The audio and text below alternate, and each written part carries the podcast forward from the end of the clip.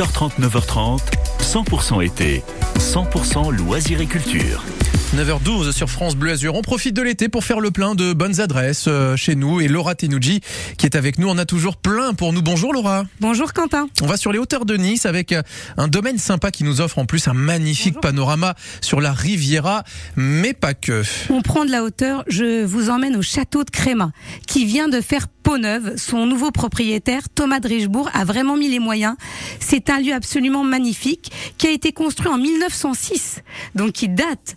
Et je ne sais pas si vous le saviez, mais même Coco Chanel y a séjourné. C'est pour ça que tout autour du château et dans le château, il y a un hommage. Vous verrez, il y a plein de clins d'œil à Coco Chanel. Alors on y va pourquoi On y va si on aime le vin, évidemment, pour déguster un verre de vin avec modération, bien évidemment, puisque c'est le fleuron de l'appellation vin de Belay que l'on trouve au château de Créma. Mais pour ceux qui sont aussi curieux et qui sont amateurs d'art, il y a une galerie qui a ouvert juste en dessous dans le, domaine du château de Créma.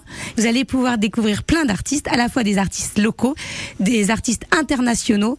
Et puis, on ne sait jamais, si vous aviez envie de faire une grosse fête, sachez que vous pouvez réserver et louer le château pour un mariage, pour un baptême ou tout simplement pour faire une grosse fête d'anniversaire et vous faire plaisir.